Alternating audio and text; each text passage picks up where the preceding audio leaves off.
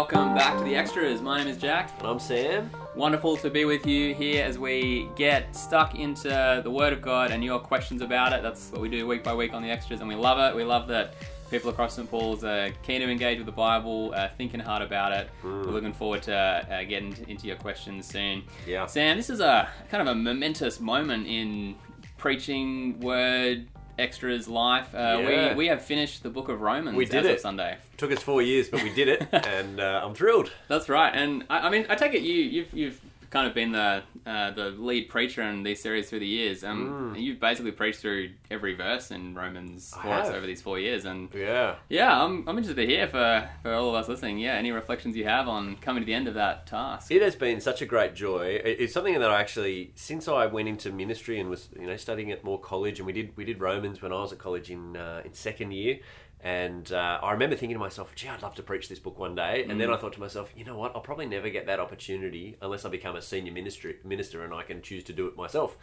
And Okay. uh, I hadn't gone that pathway, and then I've, I've had that great privilege nonetheless. So. I'm. I've learnt heaps. Um, the big thing that's struck. Someone asked me on Sunday night actually, what, what's been the biggest thing that you've taken away from Romans? And I thought, Right. Gosh, that's a hard question because there there have been so many big things. But I am particularly struck by the way that the whole the whole letter is sandwiched by two references to the obedience that comes from faith. Um, that faith in the Lord Jesus Christ, faith that recognizes Jesus' sacrifice for you and his atonement, his atoning work, um, demands a, a- a life of, of obedience to the Lordship of Christ. And uh, I think I've become more and more. I think um, convinced that my life doesn't belong to me any longer. Um, I, I, I've known that for a Christian as a Christian for a long time, but I'm more and more convinced that I don't belong to myself, but I belong. I am Christ's servant, and He is my Lord, and I do as He says.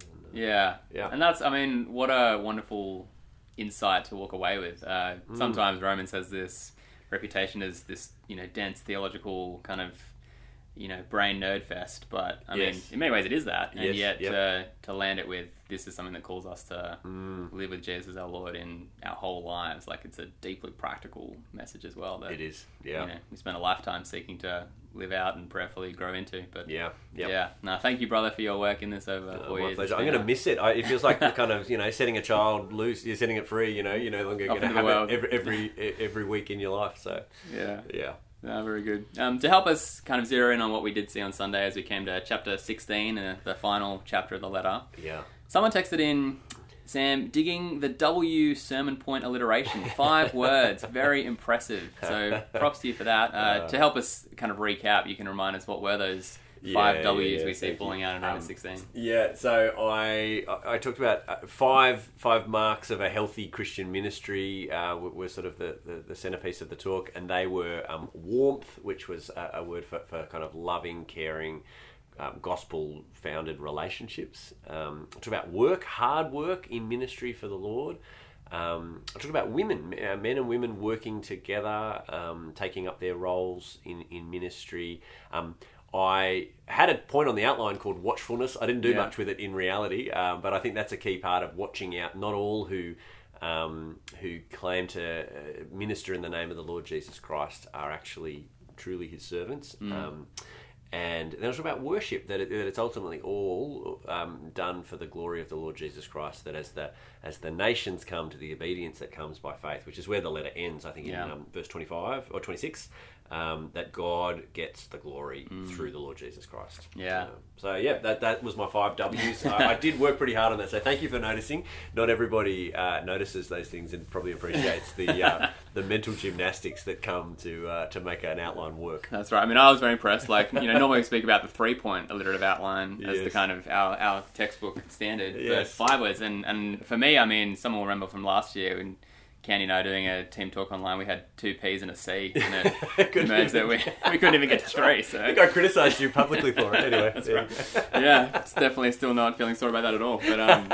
yeah, the masterclass, the five W's. No, it's a good go. good recap um, and what we saw as well. There you go. Um, again, just another fun one to kind of get us into it. Someone texted in picking up one of those. If warmth, Sam, is so important in a church, What do you think the ideal aircon temperature should be? yeah, um, yeah. I, I, I remember Raj coming and saying this was one of his things he was going to fix for us, and Yeah. uh, so look, I'd say, brother, sister, um, yeah, they're, they're, his door is always open for, for feedback, and I think you should put it to him.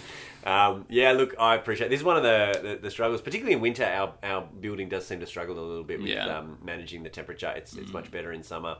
Uh, so sorry. Um, br- bring a coat and, and, and pile on the warmth. I guess is the uh, is the answer at the moment. That's right, and bring the relational warmth to Yeah, make up for whatever we lack in physical. Yeah. Yeah. All right, let's get into the text itself a bit more seriously. Uh, someone's texted in, Sam, verse 16, what is the, the holy kiss? Greet Yeah. one another with a holy kiss. Is that a significant greeting in ancient Rome? What do we do with that? Yeah. Um, I I don't think there's anything particularly theologically significant about a kiss. Um, it does seem to be another aspect of the warmth that is to exist between Christians. Um, that there is a there's this um, greeting, a physical greeting. Um, I guess it's it's um, uh, culturally uh, uh, appropriate. I mean, it's still a European thing to, to greet with a kiss or a couple of kisses, depending Yeah. on uh, where you are in the world. In other cultures, it's a handshake. In other cultures, it's a hug. Um, different things that we do uh, to to show our respect and show our affection to one another as we as we greet one another. Um, here it is, a holy kiss. I take it one that indicates a. Um, uh, a brotherhood, a sisterhood in Christ. Um, Not just this is not just greeting because this is what the culture does. Um, there's there's a particular expression of Christian warmth. What did that exactly look like? I, I'm not sure. Um, Yeah. Was it a kiss on the cheek? Probably, but I'm not sure um, much more beyond that. Um, I I mean, one of the other translations there's a there's a more modern translation by a guy by the name of J.B. Phillips, and he says, um, "Greet one another with a hearty handshake." He was a, he was a Brit, um, and uh, you know that that's that kind of um, yeah, just way of expressing our our warmth to one another. We're not just coming together to hear a sermon and sitting next to each other. There's a there's a real warmth between us. You know? Yeah, maybe in our context, it's, you know, greet one another with a holy fist bump or Yeah, yeah, whatever it that's- is. whatever you know, it that is. warmth. Yep. Yeah, all of it. Helpful. All right. Uh, someone's texted, uh, they say this is a comment, not a criticism. Are we a congregation or just a large group of growth groups all together? I think you did sort of out the significance of growth groups in our church. Someone's asking, how far does that significance Yeah, run, yeah, yeah. Sure. Um, I, I, thanks for the question. Um, we, I mean, what, what's happening on a Sunday as a congregation gathers? Um, yes, at one level you could say that within that congregation there are subgroups. We, we call them growth groups. Um, but I'm not sure that quite exhausts uh, what's going on on a Sunday. It's not just an assembling of the growth groups because there's something more happening there. It's actually it's a public gathering for the hearing of God's word. So it's not just the growth groups who are there because even in a church like St Paul's, where we have a lot of people in growth groups, there's heaps of people who aren't. Yeah. So there's an assembling of those outside of growth groups too, and it's public in that there are outsiders. Um, the scriptures talk a lot about having places for. Um, outsiders to come and hear God's word and be convicted by it. It's also a place where we we um, we sing. We um, there's an authoritativeness around the teaching in in uh, a Sunday gathering, a church gathering. Uh, we celebrate the sacraments there. Um, so I think it's more than just an assembling of the growth groups. Yeah. Um, although, yeah, obviously within our congregations, a large number of people would be within a growth group. Yeah, I, I was re- reflecting on this just in the weekend, sort of timely providential moment. We've just started uh, a, a training course with some uh, keen, uh, godly young people from Arvo Church who are uh, looking, thinking about growth group leading and whether that's something they might step up to next year, which is very exciting. If you guys are listening, I'm, I'm really enjoying meeting, meeting with you. And uh, the material we're working through raises that question, like, what is the difference between church and a growth group? Because, like, there are very similar things that we do. You know, we're still involved in, we care about the Bible, we care about prayer, we, we care about our group life together. Um, there's there's similarities there, which is good and right because our growth groups are one of the things we do as a church. Like it would be strange if there was nothing similar at all about church and growth group. But this stuff is also making those kind of points you're making, Sam, as well. That there's there's something bigger about Yes. Church, which sort of makes sense. This Correct. is the bigger gathering. There's Yep. there's more going on in church than just what happens in growth And, group. and I would say quite firmly, I don't think church uh, growth groups are mini churches. Yeah. um, they're not. Mm. I don't think so, and I, I don't think there is the same kind of authoritative uh, leadership. Nor um, like there's important leadership. Don't get me wrong, but it's different. I think to um, what's going on uh, in in the in God's church. Yeah. Um, so an important ministry, but not the same as a little church. Yeah. yeah. and we love it, and we think that growth groups are great. And if you're not part of one, we'd really encourage you to join one. As which I said on Sunday. exactly. Yeah, Yeah, um, as an extension of what we do as church. It's church is the kind of that's the primary thing. That's who we are as a family. Yeah. yeah. All right. Now, another uh, someone texted in a, a, very long and quite interesting reflection. Um, we're not going to read the whole thing in full because um, there's a lot here. But mm. um, Sam, it was interesting. You, you kind of gave us the five W's out of mm-hmm. Romans 16. Someone's yep. reflecting: uh, Is it a stretch, Sam, to make uh, Romans 16 fit the 5M model? Uh, this person's saying, you know, not sure if you meant that to happen, but they wonder: Is it you kind of see love as is that a membership thing? Kind of the co-working together, his mission. You see teamwork. Uh, you know, ministry, serving together. Um, watchful, is that a maturity thing? You know, watching out for false teaching and worship, glorifying God, magnification. Mm. Yeah, I wonder if you have a comment on that sort of breakdown of it.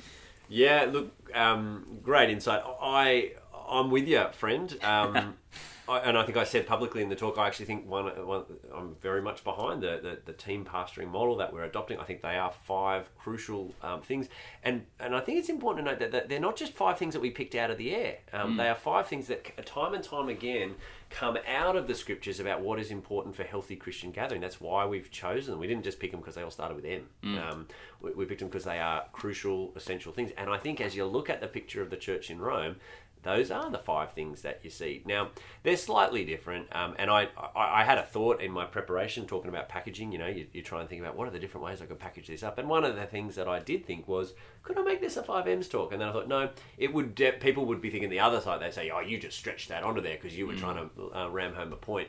Um, but I think there is something here. There's absolutely um, clearly a membership element of love and care and warmth for one mm. another. There's clearly a, a, magnification element that we do this for the glory of God. Yeah. Uh, maturity matters. Uh, working together in teams, it, it matters. Um, mm. uh, is it about the mission, the forward uh, going of the gospel? Yes, of course. Um, but I felt like to, to um, build my talk around that was probably a little bit too. Uh, people would think I was trying to map something onto the scriptures that's not there, but I, I think this person is right. They're seeing something yeah. that really is there, and in fact, it's right throughout the New Testament, which is why it's such a great model. Yeah, well yeah. said. I have nothing to add. I endorse that wholeheartedly. Absolutely. Yeah. yeah thank you. Yeah. We had a couple of questions coming in uh, about the idea of work. So we saw a few times in the passage this idea of people working hard for the Lord. Yep. Uh, you talked about kind of work and the work of the Lord, this kind of significant thing that the New Testament gives us too, gospel work. Yep. Um, a long question about this. Let me, I think to do just question justice, we'll read it in full. Um, so, okay. uh, buckle your seatbelts. Um, let's let's hear this. Uh, this person's texted, There seems to be a danger of creating a duality in our lives the work of the Lord and secular work. Can they not be both one and the same? If I work as to the Lord, should they not be the same? Full time Christian work is actually full of the mundane, putting out chairs, administration, cleaning up, setting up activities, rosters, etc. Not to mention the time we spend sleeping, parenting, resting, eating, going to the toilet, and so on. What counts is not our work per se, but our attitude to God in it. So, seeking quality in baking bread, if you're an employed baker, that's a way of loving our neighbours ourselves, or giving a glass of water, or helping a, a neighbour move house is an act of love. Taking a holiday, as I trust God to keep my finances or business in order and acknowledge my mortality and God's care. Giving quality service as a mechanic or an accountant, it's, it's serving the Lord and loving our neighbours as ourselves. All of these are part of living for Christ. Our lives are all in every part under the Lord, as is my service to Him. Dualism of secular and spiritual is not what God teaches us in the Bible. It's all too easy to create a dualism first class and second class occupations, first and second class Christians. Long comment and reflection there, um, and I think there's some really important issues for us to think about here. So, Sam, to start with, what would you want to say in response? Yeah, I really appreciate the the, the question. Um, I think I would try and uh, note two things that I think uh, I would say in response. I don't quite share the sentiment in full, um, mm. and, and, I think I'll try and explain why. One is that I think there is a difference between work for the Lord and the work of the Lord. Yeah. Okay. So let me see if I can help. work for the Lord. This question has really beautifully articulated it. Um, mm. That all work, whether it is baking bread or mowing the lawn or helping someone move house, can be done for the Lord. Oh, and where does that come from? Well, Colossians chapter three, uh, as Paul is writing to slaves and masters, and, and in that whole household of household table that you get there. Yeah. Um, he says to the slaves, he says. Um, don't just work for your master when their eye is on you, but do it with sincerity of heart and reverence for the Lord. And then he says, whatever you do, work at it with all your heart, as if working for the Lord, not for men, because you know that you'll receive an inheritance from the Lord as a reward. So there's a sense in which whatever you do, as per the question, Yeah. um, you can do for the Lord, right? So, yes and amen to that. However, that's not the only way that the Bible talks about working and, and working in relationship to God, because there's this whole other category, which is what I was trying to point out, which is the work of the Lord. Now, what is God's work in the world? Uh, and, it- and that is uh, seeing the gospel go forward and people come into relationship with God. Um, I, I pointed to, so that's Colossians 3, working for the Lord. I pointed to 1 Corinthians 15, which I think the Bible teaches just as clearly. Uh, 1558, where he says, Always stand firm, let nothing move you, always give yourself fully to the work of the Lord, because you know your labor in the Lord is not in vain. Now, what's that labor? Is that just anything, whatever you do? Uh, well, maybe you could read it that way, except when you keep reading into 1 Corinthians 16, and then uh, you get to uh, 1 Corinthians uh, 16, verse 8, and he says, I'll stay on at Ephesus until Pentecost, because a great door for effective work has opened to me, and there are many who oppose me. Uh, now, what's he talking about there? He's talking about his gospel work. Uh, the effective work there, the work of the Lord, is preaching the gospel even to those that oppose him. Yeah. Uh, that's the work of the Lord.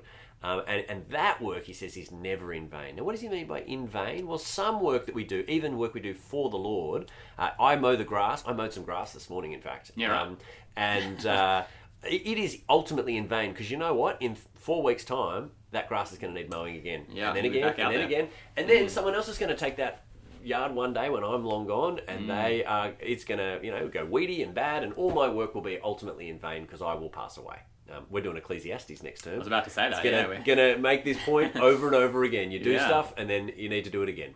Uh, there is a work that's never in vain, and that's what 1 Corinthians 15 is talking about, which is the work of the Lord, which Mm. is seeing people come into relationship with God through faith in Jesus Christ. And that, now the Bible is very pro both kinds of work. Work for the Lord is awesome, work of the Lord is even better. Mm. So it's not one sucks and the other one's better. That's what dualism is generally. This one's bad, this one's good. This is great, and this is even greater. Yeah. Um, so positive about both, but more positive about the work of the Lord. Yeah. So, I mean, to keep going on that, I think the question that comes, and I think as part of the um, thinking behind the question as it stands as well, is saying that we hear that and instantly hear, well, so you're saying that some people are better than others. So some people are more devoted to the work of the Lord, therefore they are. I mean, the question's saying, like, do we really want this dualism of first and second class Christians? Like, is Yep. that the implication of what you've just laid out for us there? No, I, I, I don't think so. Um, I, I, I think sometimes, I'm sure it has been communicated that way. Yeah, absolutely. Um, and I, I'm not trying to communicate that. Um, I, I'm just trying to stick close and tight to what, what does the scripture say and how does Paul. Um, and, and it's interesting. He, he says to he doesn't just say to full time ministers, give yourself to the work of the Lord. 1 Corinthians 15 is addressed to the church in Corinth, to Yeah. Christian people, and the implication is, and, and I was saying that similar thing on on the, on the weekend that these Christians in Rome are not in paid Christian ministry, and yet they are working in God's work. They're not baking bread; they are serving the church and serving the gospel. And when Paul describes that as the work that they're doing, that he says keep going at. Yeah. So no, I don't think it is first and class, first and second class citizens. It's this is the responsibility of every Christian. This is the thing that God is doing in the world, and this is what we as His people want to be part of. Now, some of us will give our time, um, often uh, full time, paid. Um, because perhaps that's that's the way for those people to be most effective. For other people, that's not the way for them. They don't, they're not gifted in that particular way, but they can still be part of the, the work of the Lord. Rufus's mother, um, Yeah. who we, we talked about a bit on, on Sunday. I don't think she's a preacher or a teacher, uh, but she's she's caring for Paul, and that is an important part of her seeing the gospel go forward. And, and she's not a second class citizen because she uses her gifts in God's service. Yeah. So it's not like we each have to decide: Am I going to be involved in the work of the Lord or not? No, we're all because in it. we all are. It's Yeah. it's how much am I going to be Yeah. involved in the work of the Lord compared to Yeah, the working for the Lord. yeah, And for different people, it's going to be different because we can't all be 100% fully devoted to it with our whole waking lives because Correct. We got to eat. But it's not an all or nothing, and so and so you mustn't also have the opposite mistake, which is I'm just going to work for the Lord and not do any work of the Lord. Yeah. Um, everyone is called to do uh, one Corinthians fifteen. Give yourself, Christian, to the work of, or give yourself fully to the work of the hmm. Lord, knowing that it's not in vain. So you, if you're looking at your life and thinking, all I do is work for the Lord, I do my, uh, you know, my business or my workplace or whatever, I'm working for the Lord. I don't have time for the work of the Lord. Then something's not right there either. Yeah. It's not all or nothing. It's wherever you are, whatever your circumstances are, the work of the Lord needs to be part of who, who you are and what you're committed to. And whatever you're doing, you should be doing it for the Lord. Yeah.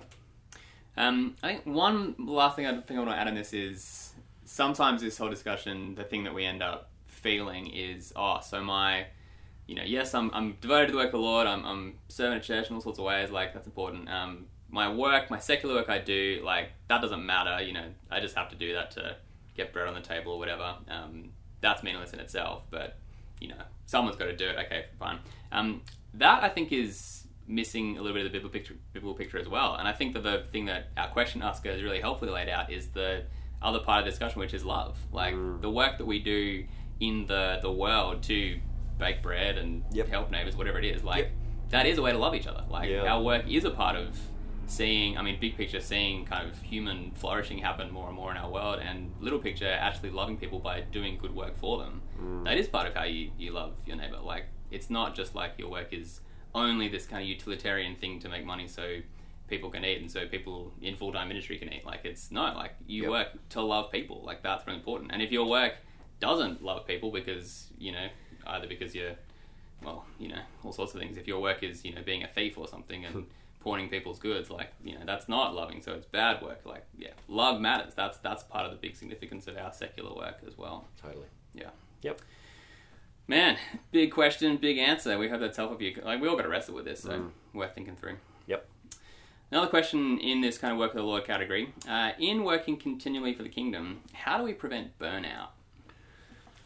Yeah, thank you. Um, oh, uh, how much of my hobby horse do you want me to get up on here, Jack? Um, Big time. oh, This is okay. the extras. All right, good, good. Here we go. Um, Right it. Yeah, yeah, I'll ride that, ride that hobby horse. Um, I, I've increasingly, I keep hearing this concept of burnout, but I think I'm becoming increasingly less convinced that it's uh, that it's a, a huge issue. Now, what do I mean by that? Don't please don't hear me wrong in this. Burnout is a word that I think we've colloquialized when it's actually referring to a medical issue. You know, like uh, to, to be burnt out is to be in this state of total depression uh, where you are unable to motivate yourself for life and work and relationships. Um, uh, but I think often when we use the word burnout, what we mean is I'm just feeling a bit run down a bit and I'm a bit exhausted. Yeah. Um, Exhaustion and it, um, even exhaustion is quite an quite an extreme word, isn't it? Um, Yeah, feeling like, I've had a really tired week. and wrecked. Um, Yeah. is um, now I'm.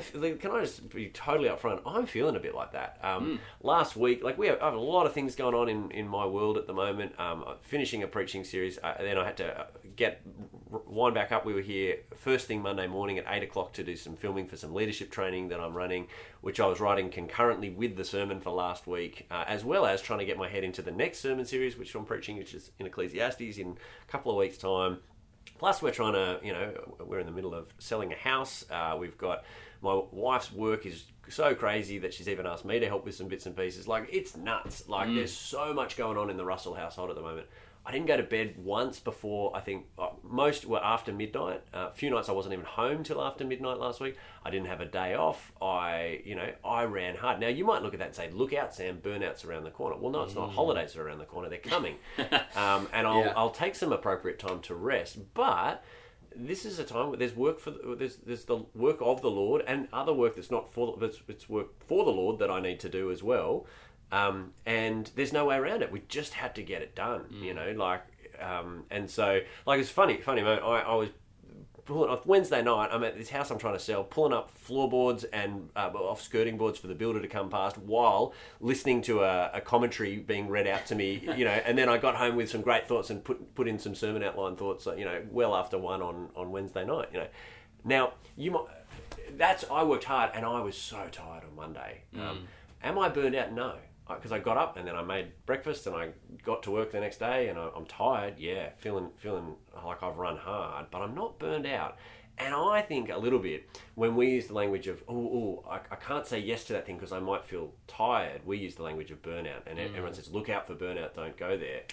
Um, so a little bit of a hobby horse for me, Jack. Uh, I think we, many of us, uh, could could work a lot harder for the Lord than we do. Yeah. Um, that being said, I, there are some. I, I- I've no doubt there are some people with very tender uh, situations who are, you know, who and mental health is a, is a is a thing to, that they need to be particularly mindful of. And so I don't want to. Um, there are some people who need to hear, "Hey, slow down and be Yeah. careful." But there are many who actually need to go. Actually, I could take on heaps more, and I I, I won't regret that. Yeah. If you, I mean, if you, if last week is what you did every week for like the next five years, That would be a you problem. probably would No, burn that's out right. in the like clinical medical sense of that term. That's right. But that's not the plan. I mean, That's- you're going in long service leave in a few weeks. I've like- got nine weeks of leave coming. They're just around the corner, and Yeah. it's going to be amazing. And that's part of this, like, you know, there are times for going hard and there are times for seasons of refreshment and That's rest. exactly and, right. Um, that stuff all matters. But Yeah. here, us, I think the point you've made is Yeah. is really important. Like, we don't want to Yeah. let the pendulum swing so far that Yeah. we just slack off because there's Totally. work to do and we're And called the- to take our part in that. And the Bible has lots to say about idleness, and that that is a real problem. That bad things happen when Christians are idle. Um, so I think that's worth. You can become a busybody. You can become a gossip. You can become lazy. Um, Yeah. That that's not positive. The, the the answer to burnout is not doing nothing for a season. Um, um, like uh, someone I- heard once use a really good example that human beings are like semi trailers. Uh, we're driving a semi trailer. If it doesn't have a load on it, it's really hard to drive. It bounces around and it's hard to steer. And actually load it up a little bit. That's how it's designed to be. And then it drives straight and true. You can take the corners properly. It goes a bit slower, but it's how it's meant to be. But an unloaded truck is actually really hard to drive. It's just un- unbalanced. And Yeah, so right. There's something right. Human beings were designed to work. They were designed to, and, and they were designed to work for God. Um, And I think if we think, oh well, the answer, the way to get healthy, the way to the way to is to do nothing and back right out of everything, as if that's going to help me recover as a Christian. No, no. Part of how you're made to be, I think, is to work and even to work hard. Yeah. If you want to think about this more, a little book that I found very helpful is Christopher Ash's Zeal Without Burnout, and there's the burnout word again. He really means that in the capital B, clinical Yes. burnout sense. yeah. yeah, Um, he very little book, like you know, a couple of hours to read, worth your while. The, the idea that he just keeps putting forward, which I just have always found so. I mean, I read this like seven years ago. and I think about it all the time. Sustainable sacrifice mm. is his language for it. Like our lives are meant to be a sacrifice. We're pouring ourselves out for the, the mm. good of others, for the work of the kingdom. But we want that to be sustainable because we want to do it over the long haul. Like we want to sustain that sacrifice over a lifetime to do more good for each other and the kingdom. So, I've, yeah, I've always found that that language helpful. It's it's it's meant to be a sacrifice, and you want to be able to do that for the long haul. So do it sustainably. Yeah, nice. Yeah. Wow, man, we're, we're tackling big stuff. How good's this? All right. Um, would you believe we're about halfway through our questions? We, we may pick up the pace. Some of these will pick up the pace a little Yeah, bit. Um, good, good. The rest of our questions are really about uh, what this passage has to say about women and women in ministry. Good. So to get us into that, uh, Sam, one person text, thanks for talking about women in ministry and raising the profile of women serving. Can you please unpack more about the women mentioned in this passage who worked very hard in the Lord? Quotes. The ones who don't just bankroll the ministry or who are married to someone else. Yeah, um, thank you for the question, and I'm happy to raise the profile of women serving. I think that's what Paul is doing here, and I think it's an important thing to pick up on as, as you do take it through Romans 16. Um, I a couple of things. Um, uh, can I, can I say more about those who worked very hard? It's tricky to say more than the than the text says. Um, so, for example, verse six: "Greet Mary, who worked very hard for you." That's that's all you get about Mary. Like, um, I, I don't know what more I can say about her. Um, the same is with um, Tryphena and Tryphosa down in verse twelve, and Persis. All four women uh, worked very hard in the Lord, um, or, or for the church. One, one that's um, Mary in verse six. Yeah. Um, you, you just don't get a lot more colour there, unfortunately. Um, what. What do they do? What were they doing? I'm, not, I'm just not sure. And you Yeah. don't get a lot of other mentions of those people in the New Testament, so you can't. I don't want to go beyond and, and speculate, to be honest, as to what, what can be said there. Um, so it is challenging. Um, more the point that these they're clearly working hard um, in in the church at Rome. Yeah. But we can. I mean, can we talk a little more about the women? So you did highlight a bit about Priscilla. Yeah, Um, yep. We talked about like Phoebe as a deacon. What does that Yeah, mean? yeah, yeah. So the two things I would say is um, just to just to on the language of the question. Um, they don't just bankroll the ministry, or are, I think implied just married to someone else. I hope you can see that both with the women who were married. I was making the point that it's not just that they were married to a man that made them worthy of note here.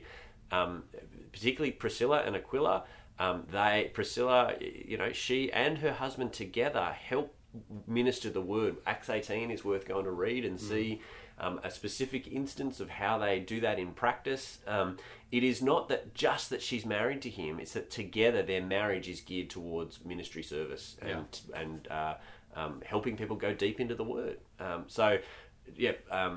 Um, the other one is uh, my comment about Phoebe bankrolling the ministry. I did use that language, but that's not the only thing Phoebe does. She's Yeah. she's an office holder. Uh, verse one. She's a deacon um, of of the church, um, and uh, she is the one who carries. So she's a she's traveling through the ancient world, carrying this letter from. Um, uh, Corinth, which is in Greece, uh, which is where Paul wrote it. Um, she, she's from Cenchrea, which is the port city of Corinth, which is just like you know uh, five six k's down the road from Corinth. Um, she's obviously taken this letter. Paul's entrusted it to her, and she's traveling a long way, all the way around the top of the Mediterranean through what's now um, Bosnia, Serbia, that kind of area, around the corner, and then down to um, down to Rome on the on the boot, you know, um, or she might have travelled on a ship. Who knows, one way or the other. Um, but that's a big trip either way, um, and it's a mission trip. And Paul is saying when she gets there, church in Rome, make sure you receive her and look after her, give her whatever she needs so that she can keep doing her her work. Um, so she's she's working, um, yeah, as a as a conduit for this letter. Um, and as I take it as some some version of a of a kind of not quite a missionary in this case, but a kind of I don't know um, carrier of, of, of this important letter. Uh, likewise, you've got Junia and Andronicus, um, who um, Paul calls them um, sent ones, apostles, um, which I, I think means probably the, the, the likely thing is they're they're, they're a church planting couple, uh, and they, and they've they've gone. Were they the ones that planted one of the churches in Rome? They've ministered with Paul elsewhere. It seems to be. Um, spent time in prison with Paul, and now have found themselves in Rome as sent ones. Uh, Is it that, that actually they've been sent to Rome to plant one of these churches here? Yeah. Um, and all like if you know anything about church planting, what's involved in that is that you know evangelism, mission, um, setting up of a church, doing the membership work, doing the maturing of the saints, uh, enabling the, the, the, the saints to serve in ministry. It's an all-in kind of. It's an all-in yeah. kind of thing. You're doing everything. You don't have teams and structures. You've Yeah. got a husband and wife team who are who are doing it all. Mm. Um, so I hope that's helpful. Um, Yeah. Again, I would just say just read through the passage and see what do you glean about the women and the way that they work. Um, you can't go beyond what is what is said there, but I think that there are so many is worth worth noting. Mm, yeah. Yeah. Yeah, really helpful. Thanks for giving us a bit more insight on, on- in on that. Um, we had another question about Phoebe, which is probably a simpler one, so we'll do that quickly. Um, Mm. How do we know that Phoebe was single? Is this because it mentions her by herself instead of in conjunction with another name? Yep. Yeah. Um, yes, I think is the short answer. Um, she's mentioned on her own. When, when there's a married couple, he greets them both. Uh, Priscilla and Aquila, verse 3. Phoebe uh, just on her own. I I take it it would have been odd were Phoebe married to travel without her husband at this point. Um, If it was, you know, Phoebe and Ross, you know. Um, Phoebe and Davo. you know, whoever it is, he would have sent them both um, to to the church in Rome. But it's Yeah. Phoebe, and um, uh, and that that it is that uh, I think verse two. Um, we- we're told there that she has been a benefactor to many people, including me. Um, it seems to me that she's a woman of, of wealth, and he's attributing the wealth to her own um, rather than hers and someone else's. Which again, you, you see that Paul seems to talk quite naturally about when there's two, you know, their their house or their work. Here it's her work and her her wealth. Um, so I think the implication. Am I 100% certain she was never married? No, but the way he speaks about it seems to imply she's a single woman. Yeah, seems likely. Cool. All right, uh, Sam. Next question: Are there any men in the list you want to highlight? Smiley face emoji. Yeah, yeah, nice. Um, uh, sure. Look, yes, um, there are all kinds of men, and again, I just say keep reading the passage and see what you glean. My point was though that the the the, the frequency of women is noteworthy. Um, this is one of the clear pictures where you see the a shape of Paul's ministry, probably one of the best in the whole Bible, where you get an insight into it. what working with the Apostle Paul must have been like, and that there are so many women, I think, is what is noteworthy. Um, are there important men on this list? Yeah, of course. Um, I could say the same thing about Andronicus, as I said about Junia, um, as, as, as a church planting husband, you know. Um, you could talk about Timothy, who's Paul's co-worker, and you could say a lot about him. Um, there's some interesting stuff around uh, Erastus in verse 24. Uh, he gets another mention elsewhere in the Bible. Um, sure, you could say all kind. You could talk about Tertius and the fact that he's a he's a paid scribe who's writing. Paul's dictating and Tertius is writing. You could talk about that, but um, yeah. Anyway, Yeah, there's lots there, but I, I think the way you said it's right. Like in a passage that is so very kind of clearly championing the ministry of women, that's worth spending time on. And if the implication here is like Sam, like you know, why is it all about the women? Why don't you talk about men? Like, I think this is a passage where you know. In the Bible, like generally, the ministry of men probably is more prominent most of the time, as Jesus and the apostles are men and all that sort of thing. So, having a passage here where the ministry of women is such a vital part of the health of the church, I think it's really worth us Yeah. spending time uh, digging deep into that to, yeah, encourage and raise the profile of the women who serve among our church, as you as the other question put uh, put here. Yep. Yeah, and thank you for that. All right, uh, I think we're on our last one. Uh, how do you hold these truths about Paul valuing and including women in ministry with other passages about women being silent and shutting down the role they have in church? Yeah, thank you. Um, I I think it's an important thing to do um, to, to read Scripture in light of Scripture. That that is always our goal. That the that our interpreting uh, tool is Scripture. Um, so we never want to read one part of Scripture in such a way that it relativizes or minimizes another part of Scripture, and that that's really important, or, or such that it makes another part of Scripture. Um, yeah, irrelevant or, or undercut another part of scripture. So that's a hard task as a Bible reader, isn't it? You keep Yeah. going into the specifics of a passage, and then you've got to go, well, how does that fit with the whole? Um, and how do I hold these things together? And, and we must never come to a conclusion about one passage that doesn't work in light of another. So my point was on Sunday that often when people um, hear a passage like 1 Timothy 2, uh, which says um, in the in the public teaching that happens within a church that um, a, a woman is to be uh, is not to teach or have authority over a man, um, but is to be silent in that in that moment. Uh, we, we we mustn't read that in a way that undermines other parts. So sometimes people, um, I was I was noting a slightly different issue, which was that some people say, well, Paul isn't a trustworthy kind of voice on this because he hates women. Um, that I think is reading that passage in a way that doesn't fit with Romans 16 because Romans Yeah. 16 says he clearly loves women and women love him. Um, so that can't be it. So there must be something else going on here. Um, and, and I think what's going on here, I I don't think Paul is shutting down um, women. I think what, what, what he's doing is he's, is he's talking in the context there. And again, we ran a whole stretch night on this, two stretch nights, in fact. That's Um, right, and yeah. I- And if you want to reach out to, uh, who do they reach out to, Jack, to get Yeah, if you'd like to, that? hear the recording that material, contact the church office. You can find their email address on our church website. Yep. Uh, they'd be happy to hook you up with a link to that material if you'd like to explore further. Yeah, so two whole nights on that. So I, I, and I won't be able to do justice in the next two minutes to, to that. What two, took two nights to, to go through. But I think I would say in that Paul does see that there is a particular teaching ministry. Uh, which is um, the authoritative teaching within a mixed congregation of the gathered church that right that, that God has has entrusted to men and, and should be rightly executed by men.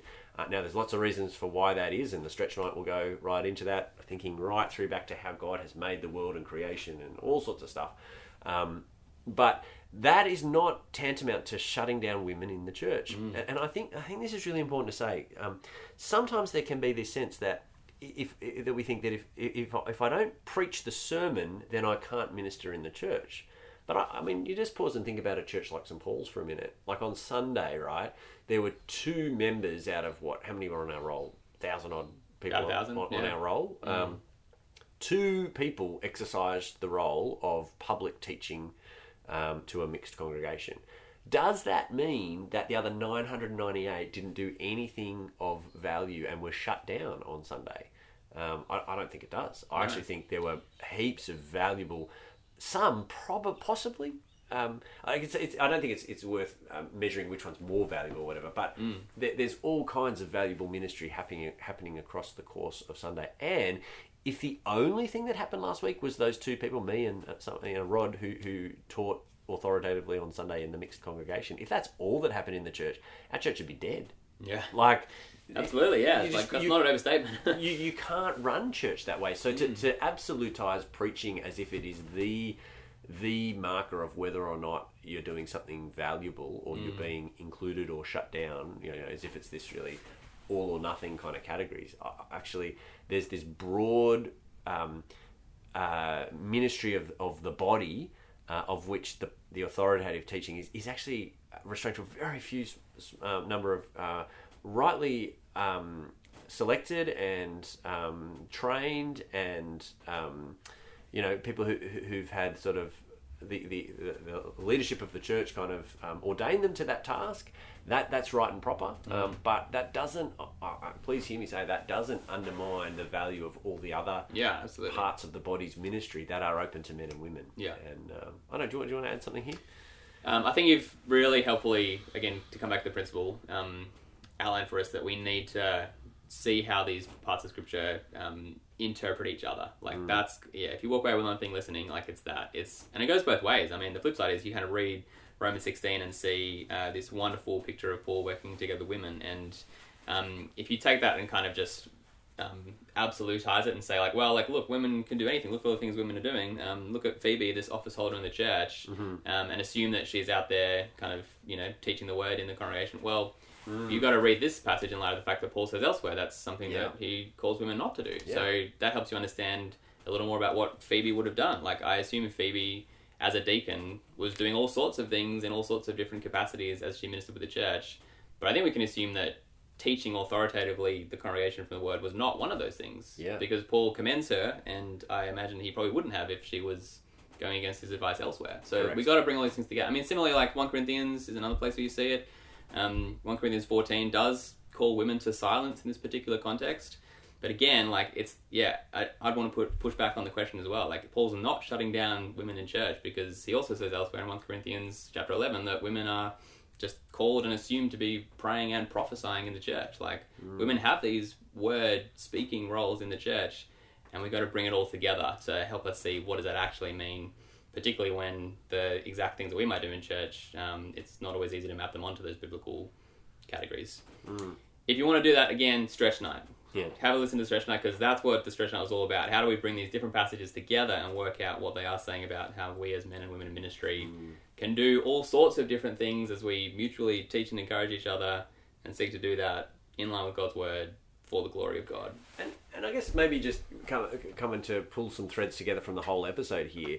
Um, that is such an important principle that it applies not just with men and women. Like, come back to our discussion previously on work for the Lord and work of the Lord.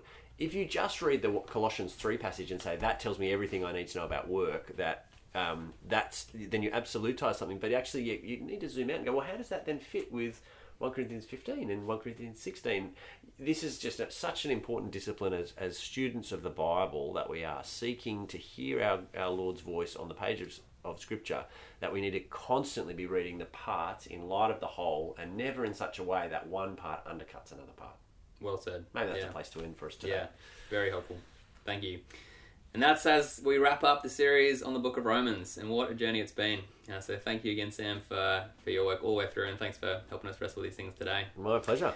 Sunday to come, we are starting a new little series, and again, we're, we're capping off an old one. Uh, so this coming Sunday, we are beginning four weeks, uh, rounding out the book of Genesis. Which has been your big project over a few years. It has been, yeah. So I'm I'm feeling similarly in a way. We're about to uh, send our little graduate off to you know fly the nest, all that sort of thing. Yeah. Yeah. Um, so we're, we're jumping into Genesis 37, where we pick up the story of Jacob's family and his Mm. sons, and particularly Joseph Yep. and all of his exploits. We're going to see how God is utterly faithful to his promises and how that isn't an easy, neat, linear, comfortable story. That God works it out even through the the utter brokenness of our worst messes.